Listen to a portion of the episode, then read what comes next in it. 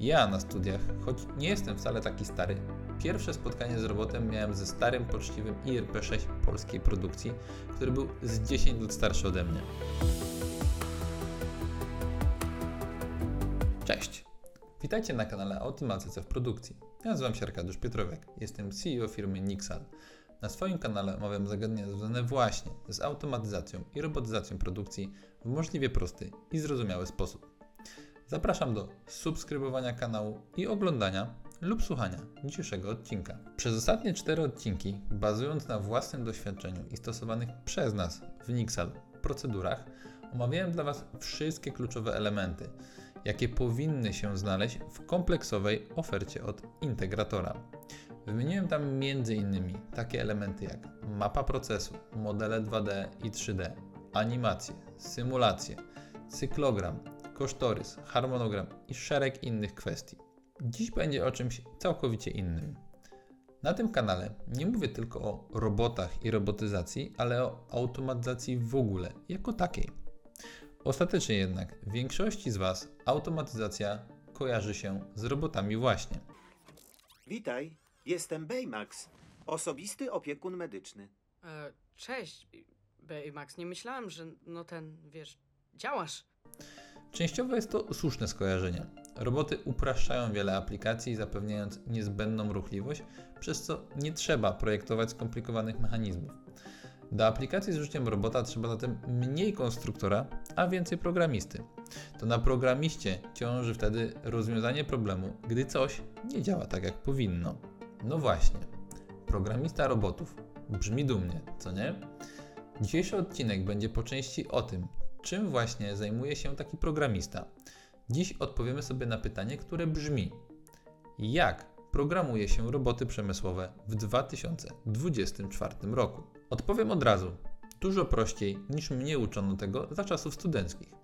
Ja na studiach, choć nie jestem wcale taki stary, pierwsze spotkanie z robotem miałem ze starym, poczciwym IRP6 polskiej produkcji, który był z 10 lat starszy ode mnie.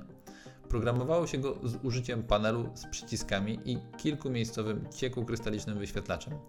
Była nawet opcja napisać taki program na komputerze, ale trzeba było to zrobić w DOSie i program przenieść na dyskietce. Mówiąc to, czuję się trochę jak własna babcia, ale serio mam wrażenie, że część z osób tego słuchających nie ogarnia rzeczywistości, którą tu przywołuję. I dobrze, bo dziś programowanie robotów jest proste, a przynajmniej dużo prostsze niż było kiedyś a za chwilę będzie jeszcze łatwiejsze. Zatem, jeszcze raz, jak programujemy roboty przemysłowe w 2024 roku? W praktyce wyróżniamy trzy podstawowe metody programowania stosowane na co dzień w przemyśle. Jedną mocno innowacyjną, która zapewne będzie zyskiwać na znaczeniu oraz szereg wariacji na temat każdej z metod. Zatem, trzy podstawowe metody programowania robotów to po pierwsze, programowanie ręczne, czyli Teach Pendant Programming. To najstarsza, mocno tradycyjna metoda, w której operator fizycznie manipuluje robotem za pomocą panelu sterowania, tak zwanego Teach Pendanta, do nauczenia go określonych zadań poprzez zapamiętywanie sekwencji ruchów. Choć jest to czasochłonne i wymaga trochę zabawy, nadal jest to popularne w przypadku prostych zastosowań. W ten sposób czasem najłatwiej zmodyfikować na obiekcie wcześniej napisany program. Po drugie, programowanie offline. Umożliwia programowanie robotów bez zakłócania produkcji, używając oprogramowania do symulacji środowiska roboczego i zadań robota. Tak zwane OLP umożliwia dokładne planowanie trajektorii, optymalizację cykli roboczych i testowanie programów przed ich wdrożeniem. Można tam też załadować całe modele stanowisk i otoczenia, by wcześniej wykryć ewentualne problemy i kolizje. Co ty gadasz? I po trzecie, programowanie przez demonstrację, czyli tak zwane PBD. Metoda, w której roboty uczą się poprzez naśladowanie działań wykonywanych przez ludzi. Zaawansowane czujniki i technologie wizyjne pozwalają robotom na interpretację ludzkich ruchów i przekładanie ich na własne zadania. W praktyce mamy dwie najpopularniejsze odmiany tego typu programowania. Dla robotów konwencjonalnych do robota montuje się specjalny pseudo-joystick, z użyciem którego operator może wodzić robotem pomiędzy poszczególnymi pozycjami. Robot oczywiście musi być wyposażony w funkcję obsługi takiego specjalnego joysticka mocowanego do kiści, czyli na końcu robota. kobotach sprawa jest prostsza, gdyż funkcja ta jest najczęściej wbudowana. Napędy są tak skonstruowane i oprogramowane, że bez problemu, wchodząc w odpowiedni typ pracy robota, można go tak dowolnie powyginać, by ustawić pozycję, w jakiej robot ma się znaleźć. Czasem można też ustawić w ten sposób całą trajektorię. Jak mówiłem, mamy też metodę programowania, która będzie zyskiwać na znaczeniu w kolejnych latach, a jest nią programowanie wspomagane przez sztuczną inteligencję, czyli AI Assisted Programming. Metoda ta wykorzystuje algorytmy uczenia maszynowego i sztucznej inteligencji do automatycznego generowania lub optymalizacji kodu programu robota. Metoda ta umożliwia robotom adaptowanie się do zmieniających się warunków pracy i poprawę wydajności przez ciągłe uczenie się. Czyli tak po polsku, możliwa jest sytuacja, w której robot tak długo uczy się jakiegoś zadania, aż w końcu zacznie je wykonywać prawidłowo. Taka sytuacja, nie? Można na ten temat znaleźć sporo badań i kilka fajnych filmików na YouTubie, gdzie fajnie widać, jak roboty z każdą kolejną iteracją wykonują dany proces coraz lepiej. Inna wersja programowania wspieranego przez AI jest to automatyczne generowanie trajektorii. Tu również dostępne są rozwiązania, np. w zakresie spawania zrobotyzowanego, które na bazie porównania wzorca, tudzież modelu 3D z rzeczywistym obiektem, oczywiście na bazie obrazu z kamery, są w stanie samodzielnie generować ścieżkę, to jest trajektorię ruchu robota. Nie żyjemy jeszcze w czasach Skynetu, więc nie oszukujmy się. Żadne z tych rozwiązań nie jest jeszcze gotowe do pracy od razu, bez korekty ze strony człowieka. Ale z czasem i to się pewnie zdarzy. A teraz trochę o wariacjach na temat programowania robotów, czyli po pierwsze programowanie z użyciem języków wysokiego poziomu. Roboty przemysłowe coraz częściej programowane są za pomocą języków wysokiego poziomu, takich jak Python, co umożliwia szybsze tworzenie bardziej złożonych aplikacji, integrację z innymi systemami oraz wykorzystanie bogatych bibliotek oprogramowania. Warto bowiem zaznaczyć, że programowanie robotów w popularnych językach, to jest takich jak właśnie Python, nie jest niczym oczywistym. Każdy z topowych producentów, takich jak Fanuc, Kuka czy ABB, ma swój specyficzny język i składnie programowania. Przepraszam, halo, przepraszam bardzo, że niepokoję, ale a można słówko? Sprechen Sie koala? Mimo, że jest tu dużo części wspólnych, to jednak przeniesienie programu z jednej marki robota na drugą jest niemożliwe. Programowanie w językach wysokiego poziomu rozwinęło się głównie za sprawą powszechnego wykorzystania ROS przez prawie wszystkie osoby, które robią jakiekolwiek RD w obszarze robotyki, choć nie tylko. No ale tu się zatrzymajmy na chwilę i powiedzmy sobie, czym jest ten ROS. ROS, czyli Robot Operating System, to elastyczny framework do pisania oprogramowania dla robotów. Mimo swojej nazwy nie jest to tradycyjny system operacyjny, lecz raczej zestaw narzędzi, bibliotek i konwencji mających na celu ułatwienie zadania tworzenia złożonych i skalowalnych aplikacji robotycznych. ROS zapewnia funkcjonalności niezbędne do rozwijania aplikacji robotycznych, takie jak abstrakcja sprzętu, sterowników, urządzeń, implementacja często używanych funkcjonalności, wymiana wiadomości między procesami oraz zarządzanie pakietami. Jego modularna natura pozwala deweloperom na ponowne wykorzystywanie kodu w różnych projektach robotycznych. ROS, tak jak wspomniałem, jest szczególnie popularny wśród badaczy i deweloperów robotyki akademickiej i przemysłowej ze względu na swoje otwarte i wspierające współpracę podejście. Istnieją różne wersje ROS, w tym ROS 1 i ROS 2. ROS 2 jest przeznaczony do zapewnienia większej wydajności, bezpieczeństwa i łatwości użycia w zastosowaniach robotycznych, w tym tych wymagających niezawodnej komunikacji w czasie rzeczywistym. Dzięki swojej elastyczności i otwartości ROS wspiera rozwój w dziedzinie robotyki, umożliwiając szybsze tworzenie bardziej złożonych systemów robotycznych. Żebyśmy łatwiej mogli się w tym wszystkim odnaleźć, to przykład. Chyba żaden robopies, jakiego oglądaliście na YouTubie, czy wózek typu AMR nie powstał w ciągu ostatnich lat bez użycia rozwiązania, jakim jest ROS. No chyba, że ktoś był bardzo wytrwały i lubi wymyślać koło od nowa. Wracając do naszych wariacji.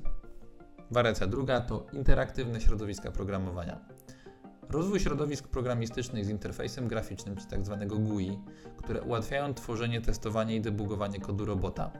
To środowiska często integrujące symulacje, wizualizacje, narzędzia diagnostyczne, co przyspiesza rozwój aplikacji i wprowadzanie zmian. I tu znowu zatrzymajmy się na chwilę. Mówiąc o programowaniu offline, miałem na myśli programowanie właśnie w tego typu aplikacjach, ale możemy tu wymienić ich dwa typy. są aplikacje do programowania robotów dostarczone bezpośrednio przez producenta robota, które zapewniają wszystkie wcześniej wymienione funkcjonalności. ABB ma Robot Studio, Fanuc ma RoboGuide'a, Kuka ma KukaSim. Są też bardziej zaawansowane, choć często mocno toporne narzędzia, które wychodzą daleko poza samego robota, ale jednocześnie w ten czy inny sposób umożliwiają wykonanie części z tych wymienionych przeze mnie wcześniej zadań. Mam tu na myśli m.in. takie programy jak MATLAB, czy rozbudowane narzędzia do symulacji linii produkcyjnych dostarczane przykład przez firmę Siemens. W praktyce jednak tego typu aplikacje, szczególnie te od Siemensa, stosuje się tylko przy bardzo dużych liniach i inwestycjach na dziesiątki robotów. Wygenerowanie sensownego wsadu z danymi dla takiego programu tu jest zbyt czasochłonne, by robić to dla pojedynczego stanowiska. Trudniej by też było zauważyć z tego korzyści. Punkt trzeci to wariacja na temat wariacji. Jest to programowanie oparte na chmurze. Coraz więcej platform oferuje możliwość programowania, monitorowania i zarządzania robotami przemysłowymi zdalnie za pomocą chmury. To umożliwia elastyczne zarządzanie zasobami, łatwą skalowalność i dostęp do zaawansowanych narzędzi analitycznych. Jednocześnie jednak rozwój tej technologii jest bardzo mocno ograniczony i słusznie kwestiami bezpieczeństwa. Nie może bowiem dojść do sytuacji, w której programista z innego kontynentu przemieszcza robota, nie wiedząc, czy wokół niego nie znajdują się ludzie. Idź się wyspowiadaj z tego pomysłu. Wariacja ostatnia to tak zwane programowanie modułowe i komponentowe. Rozwój modułowych i komponentowych frameworków programistycznych, które umożliwiają szybkie tworzenie aplikacji poprzez ponowne wykorzystanie gotowych modułów i bibliotek, ułatwiając integrację robotów z różnorodnymi systemami i urządzeniami. W praktyce jest to ta rzecz, która najbardziej ułatwia pracę integratorom, takim jak my. Choć nie tylko. Coraz częściej można pozyskać gotowe moduły programistyczne, najczęściej bezpośrednio od producenta robota lub od sprzętu towarzyszącego, które ułatwiają tworzenie całych aplikacji. Przykładem takiego rozwiązania są gotowe frameworki do paletyzacji, które sprawdzają się przy większości aplikacji i zdejmują z programisty konieczność tworzenia od nowa bardzo powtarzalnego programu. Każda z wymienionych przeze mnie metod ma swoje mocne i słabe strony oraz najlepsze zastosowania w zależności od specyfiki zadania, wymagań dotyczących precyzji, elastyczności oraz dostępnych zasobów czasowych i ludzkich. Rozwój technologii i algorytmów sztucznej inteligencji nieustannie wpływa na ewolucję metod programowania, otwierając nowe możliwości, m.in. dalszego rozwoju idei przemysłu 4.0. Programowanie ręczne zapewnia wysoką precyzję, bezpośrednią kontrolę nad robotem, gdyż trzeba stać tuż koło niego z w dłoni i jest bardzo skuteczne dla prostych zadań. Jednocześnie też jest, szczególnie dla trudniejszych aplikacji, czasochłonne. Wymaga operatora przy stanowisku, no właśnie, ogranicza elastyczność i jest trudne w skalowaniu dla złożonych zadań. Programowanie offline z kolei nie zakłóca bieżącej produkcji, umożliwia dokładne planowanie i testowanie oraz zwiększa wydajność przez optymalizację trajektorii. Wymaga jednak zaawansowanego oprogramowania. Jest spora szansa, że jeśli nie widzieliśmy jeszcze stanowiska, to może wystąpić rozbieżność pomiędzy symulacją a rzeczywistością. Jednocześnie wymaga czasu na wdrożenie i testy, ale to jak wszystko. Z kolei programowanie przez demonstrację jest intuicyjne dla operatorów, minimalizuje potrzebę znajomości języków programowania, dobrze adaptuje się do zadań wymagających subtelności ludzkiego dotyku, takich jak np. spawanie. Może być też mniej precyzyjne niż metody programowania kodem, ograniczone do zadań, które można fizycznie zademonstrować. Jeśli nie mówimy o pracy z kobotem, to wymaga też zaawansowanych systemów sensorycznych. Programowanie wspomagane przez sztuczną inteligencję oznacza się dużym potencjałem do automatycznego generowania i optymalizacji kodu, zapewniając adaptacyjność do zmieniających się warunków oraz możliwość ciągłego uczenia się i doskonalenia. Wymaga to jednak zaawansowanych danych i algorytmów AI. Występuje spore ryzyko nieprzewidzianych zachowań i może to wymagać znacznych zasobów obliczeniowych. Pamiętajmy jednak, że ta metoda to w dalszym ciągu jeszcze trochę pieśń przyszłości w powszechnym zastosowaniu przemysłowym. Języki programowania wysokiego poziomu ułatwiają pisanie złożonego kodu, dostęp do bogatych bibliotek oraz ułatwiają integrację z innymi systemami. Przede wszystkim nie da się ich użyć wszędzie. Najczęściej właśnie nie da się w przemyśle. Może to wymagać głębszej wiedzy programistycznej oraz potencjalnie jest mniej intuicyjne niż metody graficzne lub inne wcześniej wymienione dla nieprogramistów. Podsumowując krótko, Nie ma złej lub dobrej metody programowania robotów. Każda ma swoje ograniczenia, plusy i minusy. Najlepsze w tym wszystkim jest jednak to, że je wszystkie można ze sobą łączyć. Część programu można zrobić na komputerze, część z panelem lub joystickiem przy robocie, a do tego jeszcze dokleić część z ROS i na końcu to wszystko zintegrować z częścią programu wygenerowaną automatycznie. Prawie wszystko jest tu możliwe. Pamiętajmy tylko o jednym: BHP. Bezpieczeństwo hamuje pracę.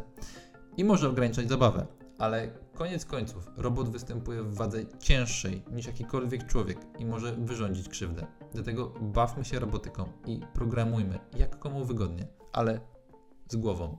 I to tyle na dziś. Jeśli się Wam podobało, to wiecie co zrobić. Zostawcie łapkę w górę, zasubskrybujcie mój kanał na YouTubie, Spotify czy Apple Podcast, gdzie Wam wygodniej i gdzie aktualnie tego słuchacie. A tymczasem życzę Wam spokojnego dnia i do usłyszenia za tydzień. Cześć!